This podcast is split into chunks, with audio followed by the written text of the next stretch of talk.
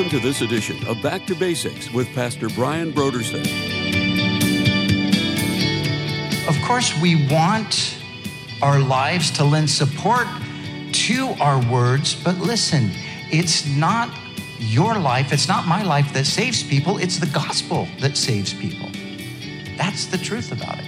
People are going to get saved because other people tell them about the good news of salvation through Jesus.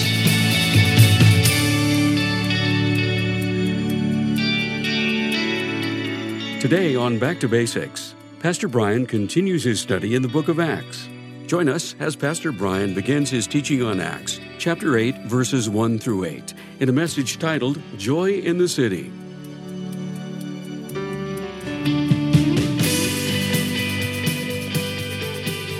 Now, here's Pastor Brian. Here, picking up in really the eighth chapter of the book of Acts as we're making our way through the book of Acts. And let me, let me remind you of something that Luke recorded for us in the very first chapter of Acts. And you, you, maybe you remember this.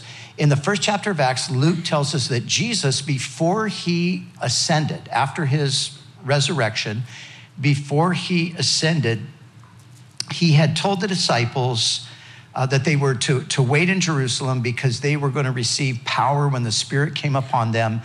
And he said, And you will be witnesses to me in Jerusalem and in Judea and Samaria and ultimately to the ends of the earth. So everything up until this point in Acts, everything has taken place in Jerusalem. So the first part of the mission, phase one, if you will, Jerusalem, they have accomplished that now. Uh, a few chapters earlier, we read there where the leaders of the nation, they accused the disciples of this. It was a good thing from our point of view. They said, You have filled Jerusalem with this man's teaching, speaking of Jesus. So they did it. They accomplished the mission of starting in Jerusalem. Now, phase two of the mission begins. So now the gospel going from Jerusalem is going to Judea and Samaria.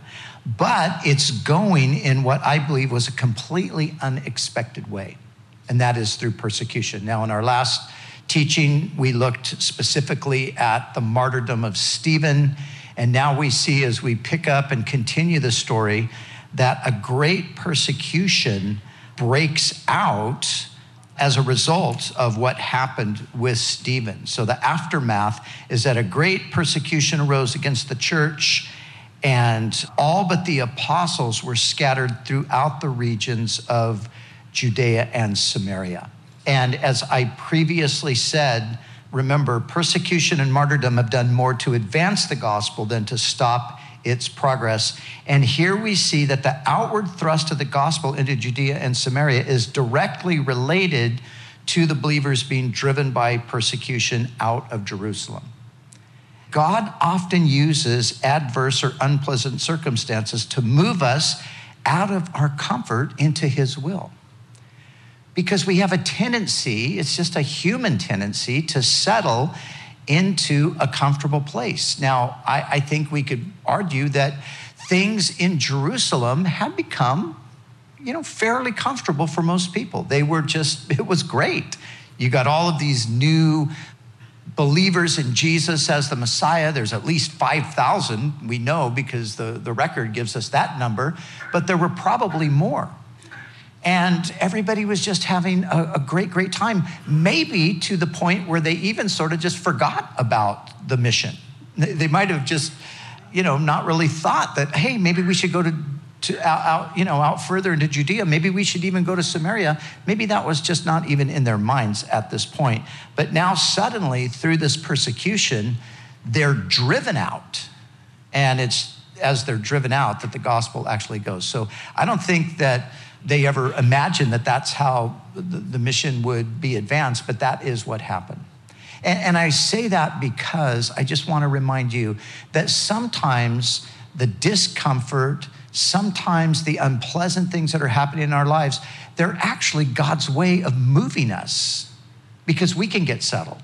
We can settle so easily into comfort and to complacency And, and so sometimes the Lord sort of, you know, he, the nest, you know, he, he wants to kick us out of the nest. So he stirs up the nest in order to move us out. So just a, a quick reminder maybe somebody here today just needs to be encouraged by that truth. So, what we want to do today is there are three things that I want to focus on. Number one, how the gospel spread. Number two, how the gospel impacted lives. And number three, how the gospel transformed the city. But before we do that, I want to just take a minute and talk about Samaria and the Samaritans. Now, some of you are, are familiar with Samaria and the Samaritans, uh, but some of you aren't. And we need this, uh, I think this is a good backdrop for what we're talking about. Now, Samaria, if you look at a map, Samaria was just smack dead center between Jerusalem and the Galilee. So that's where Samaria was. Now, Samaria was the ancient capital of the northern kingdom. Maybe you remember at a certain point, Israel split into two kingdoms the northern and the southern. The northern was based in Samaria, the southern was based in Jerusalem. So this was formerly the capital of the northern kingdom and became the home of the Samaritans. Now, prior to the Assyrian invasion in 721 BC, uh, there, there were no Samaritans. They, they didn't exist as a people because what happened is when the Assyrians invaded and conquered Samaria and led most of the Israelites into captivity, they left a number of Israelites in the land, but then they relocated people from other parts of their kingdom into the region of Samaria so that they would intermingle and intermarry with the people so that that people that remained in the land would lose their identity as Israel. And so that's exactly what happened. So they became the Samaritans. They were a mixed race basically. They were had Israeli blood, but then there were these other nations that they cohabitated with and, and you know, married and, and so forth. So, so the Samaritans became a separate people from Israel after 721 BC.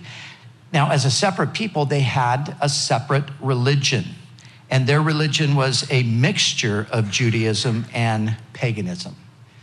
So remember, they're, they're partially Israeli. I'd say Israeli instead of Jewish because Jewish is more connected to Judah. But so they're, they're partially Israeli. They have that long history of you know being Israelites. But then the pagan influence comes in, so their religion becomes really a mixture of the two. They built a rival temple to Jerusalem and established a rival priesthood.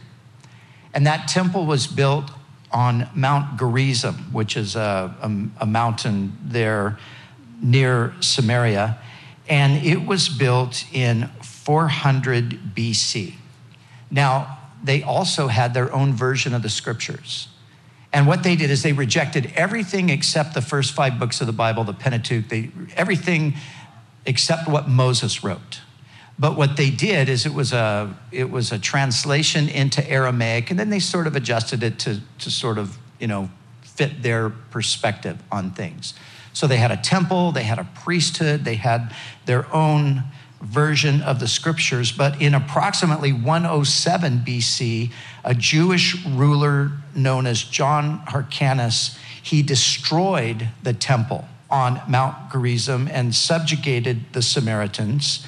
So that by the time we get to the New Testament, that's where we are, by the time we get to the New Testament period, there are literally centuries of racial and religious hostility between the Jews and the Samaritans. So, the reason I'm giving us all of this background is to show us that the gospel now is going to not just geographically leave Jerusalem and Judea, it's not only crossing a geographical barrier, it is crossing a, or a geographical border, it is crossing a racial and a religious border as well. And you see, at this point, even though Jesus had spoken to the disciples about the fact that he had other sheep, about the fact that the gospel was going to go into all the world, at this point, they still didn't quite get it. They still thought of it as primarily a, Jewish thing. I mean, Jesus is the Jewish Messiah. He's, gonna, he's the, the descendant of David who's going to sit on the throne of David. He's going to rule over the house of Jacob. And so, in their minds, the Gentiles you know, eventually probably would be brought in to be blessed by this, but they never imagined that the Gentiles were going to be brought in and, and just made one with them in the sense that the New Testament speaks of it. So, this is a radical thing that is happening here. But remember, Jesus himself had already begun to break down that wall of division, and that had happened during his earthly ministry when he intentionally went into Samaria with the gospel. We have that beautiful story of Jesus meeting that woman. That's she's just commonly referred to as the Samaritan woman uh, at the well, and he has a conversation with her. She's actually shocked because she's like, "What are you, a Jew, doing speaking to me? Uh, I'm a Samaritan. Jews and Samaritans, we don't talk to each other." So that that was the tension that existed between them. But Jesus said, if you knew who I was and if you knew the gift of God, you would have asked me and I would have given you living water. Anyway, Jesus goes on to reveal to her that he is actually the long awaited Messiah. And she goes and she tells the people back in her town that that's the case. And they come out and, and Jesus is with them for a few days and he preaches to them. And many of them embrace him. But now some time has passed. And the Samaritans have probably, in the minds of the church in Jerusalem, they've probably just been forgotten. Not intentionally, but just, well, hey, we're, you know, we're doing this. But, but remember, Jesus said the gospel is going to go Jerusalem, Judea, Samaria. And so here we are. The gospel is now going into Samaria. And so the first point that I want us to look at is how the gospel spread. And so it tells us right here in verse 4 Therefore, those who were scattered because of the persecution that was led by Saul, those who were scattered went everywhere preaching the word. So, this is the first thing that I want us to notice. How, how is the gospel spread? Those who were scattered. Who were those who were scattered? It was just everybody all of these believers, and as I already mentioned, there were at least 5,000 that were in the city, it's probably more by this point. But, but everybody except the apostles, they've got to leave Jerusalem because the, the, the persecution is so intense. Like the third verse says, Saul, he made havoc of the church, entering every house and dragging off men and women, committing them to prison. So you know, people were saying, man, we got to get out of town. This is dangerous. And as they went, they preach the word everywhere. Now, the picture is this the picture is that ordinary Christians, as they went into these various communities outside of Jerusalem, ordinary Christians told their story and talked about Jesus. They talked about who he was, they talked about what he had done, they talked about how they had been forgiven and transformed. In other words, they just simply went out telling their testimonies or, or telling the story of the gospel. You see, the word preached here, where it says that they went everywhere preaching, that's, that word means just to, to talk about. It just means to tell it. And so that's what they did. Ordinary Christians just going about life and telling the story of what Christ had done. But now we come to Philip. And so verse 5 says Then Philip went down to the city of Samaria and preached Christ to them. And what I want us to see is this is a different thing that is being described that Philip did from what the, the other group did. Now, Philip, remember, if you go back to chapter six, there was a situation that arose where they needed seven men who were of good reputation, full of the Holy Spirit and wisdom, to take care of this practical ministry. Remember, it was a d- distributing to the needs of the widows. Now, out of the seven men that were chosen, Stephen was one, and now he's been martyred. He was put to death. Another one is Philip. So now we follow the story of Philip. Now, Philip, he is known, he's referred to later on in the history, he's actually referred to as Philip the evangelist. In Acts 21, verse 8, that's the way he's referred to. Paul, at that point, Saul, we know Saul gets converted, he becomes Paul.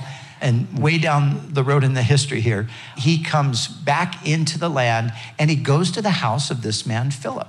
And Philip is designated there as Philip the evangelist, one of the seven. And when it says here that Philip went to Samaria, now, why Philip went to Samaria, who knows? I mean, maybe he just felt a prompting from the Spirit like he was supposed to go there. Maybe he, he wasn't with Jesus when Jesus had gone there originally. There is a Philip who was an apostle who went with Jesus, but this is a different person. But maybe he heard the story from them about the work that God had done among the Samaritans during the public ministry of Jesus. We don't, we don't know why he went to Samaria, but, or maybe he just heard that Jesus said that we were supposed to go there, so that's where I'm going. But note this this is not a place that a Jewish person would normally go. It was Samaria. They were not on friendly terms. There was racial tension, there was religious hostility. But regardless of that, Philip for whatever reason, he knows that that's where he is supposed to go. So he goes, and it says that he preached Christ to them. And this is a different word. There's two Greek words that are being used here. The first word, in reference to those who were scattered and went everywhere preaching, like I said, it means more to, to you know, to tell the story. The word here, it means to proclaim. So, this word is really more what we would probably think of when we think of preaching. Because when we, when we think of preaching, I think most of us, at least you know I do. When I think of preaching, I think of somebody who is uh, you know forceful, passionate, articulate, authoritative, in, in a good sense. But you know, just there, there's a powerful, clear, direct proclamation of something. That's what Philip was doing. So it's almost like you could imagine you've got the two things. You've got the people just going everywhere, whatever new community they're coming into. They're telling the story about Jesus of Nazareth. They're telling about how he died and rose again from the dead and how the Holy Spirit came down and how he's changed their lives. But then you go into Samaria and here's this guy, Philip. And he's maybe like in the city center and he's preaching. He's proclaiming boldly and authoritatively the gospel and the reason why I'm emphasizing and developing this is because what I want us to see is that God uses both everyday believers to tell the good news and gifted evangelists to proclaim it, and we need both. Now remember the goal is to get the gospel out. That's what that's what they were supposed to do and that's what guess what? We are supposed to do as well. But sometimes we make the mistake of just sort of depending on the gifted evangelist we think, oh, well, I'm, I'm not an evangelist. I can't do that. That's for somebody else to do. Well, right. We're, we're not necessarily gifted evangelists, all of us, but we all are to go out and to tell the story of who Jesus is and what he's done. So it, it has to be both. And God uses both. And sometimes uh, it's through just the, the ordinary Christian out in the community, out in the workplace, or you know wherever you might be, you're telling your story as the opportunity arises, and it's through that that God is planting seeds in people's lives. It's through that that God is is bringing the information necessary to them for salvation. But then, of course, there are those those gifted evangelists, and thank God for them, and we need more of them who have those kinds of opportunities to proclaim in a clear, direct, powerful way the gospel of Jesus Christ.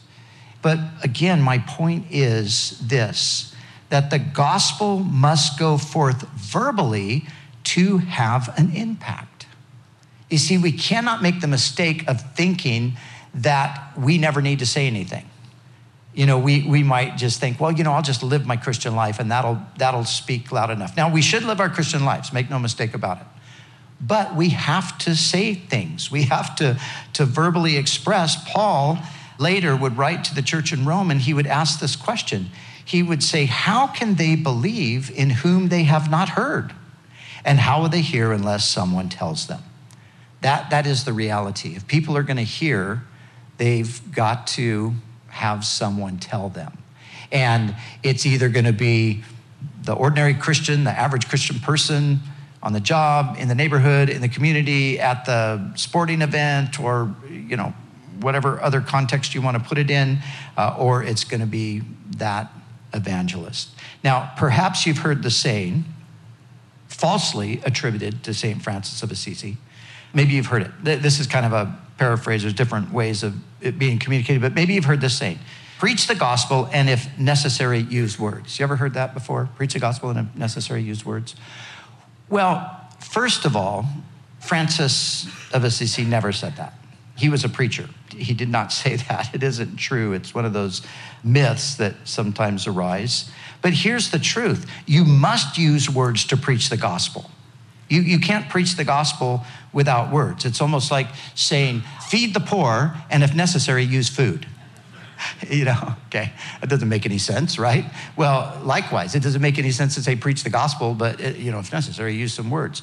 No, of course, we want our lives to lend support to our words, but listen, it's not your life, it's not my life that saves people, it's the gospel that saves people. That's the truth about it. Now, again, our lives can certainly lend credibility, and if our lives are completely inconsistent with the message, then eh, you know people might have a hard time listening to it. But the truth of the matter is, people are going to get saved because other people tell them about the good news of salvation through Jesus. So that's how the gospel gets spread. It gets spread by word of mouth. We talk about it, we tell about it. Now, I, I, know that for some people, this is very difficult. It's even difficult to hear this because you feel like, oh gosh, this is so, I, this is so hard for me. I just, I, I get so embarrassed or I get so nervous or, you know, I understand that. But listen, God will help you. The Holy Spirit is there to, to, to help you, and He will open up doors. You don't have to go kick a door down. But when God opens a door, you want to walk through it, so to speak. And this is where we have to just remember that, you know, we do need to speak to people. I, I was talking to a young lady after the, the first service today, and she said, you know, she said, I, I, that whole thing that you talked about, she said, that was me. She said, I am absolutely petrified to speak to people. I just hate, uh, I hate rejection. I, I, just, that's the worst thing in the world. So for me, it's like, I know if I talk to this person, they're going to reject me. So she had the hardest time. And she, but she knew at the same time that she needed to be able to open her mouth. So, uh, you know, she told me about a book that she read and, and it, how much it helped her. But, but she was talking about one part of the book where the guy was saying, you know, look, you can have, you can pray all you want and you can have the soil and all of that. But unless you put the seed in it, nothing's going to happen. And that's true. So let's not make the mistake, not to undermine the importance of living a godly life, but just remember that just you know, well, another, another quick example, another lady shared this with me this morning. She said, You know, I had a friend when I was young, and I saw that something changed in her life. There was something really different, and I was, I was curious about what that was. And she said, You know, it wasn't for seven years until she finally told me that what it was is that she had become a Christian. And she said, I was really upset. Why didn't you tell me this before? You see, because if we go on the idea that, well, you know, it's just going to be my life, that's not necessarily going to make the connection because you might just be a nice person. Or you might be, uh, for all people know, you're nice because you're a Buddhist, or you're nice because you're a Muslim, or you're nice, you know, you might even be a nice atheist.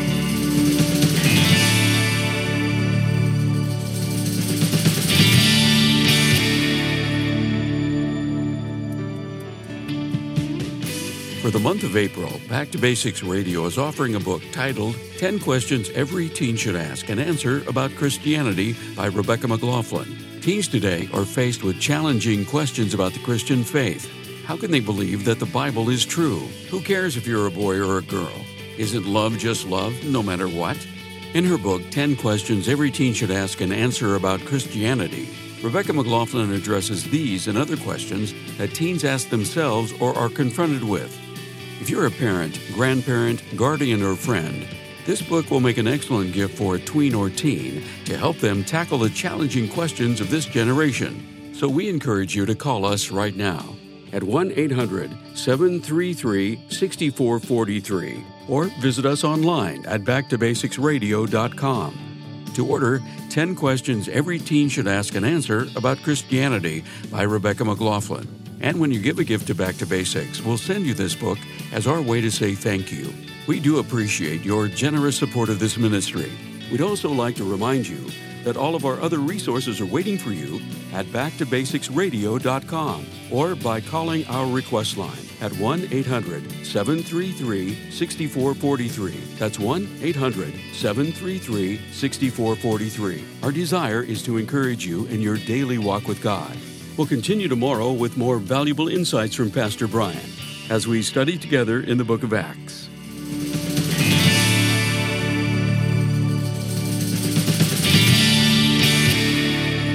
Back to Basics is the preaching and teaching ministry of Calvary Chapel, Costa Mesa, California.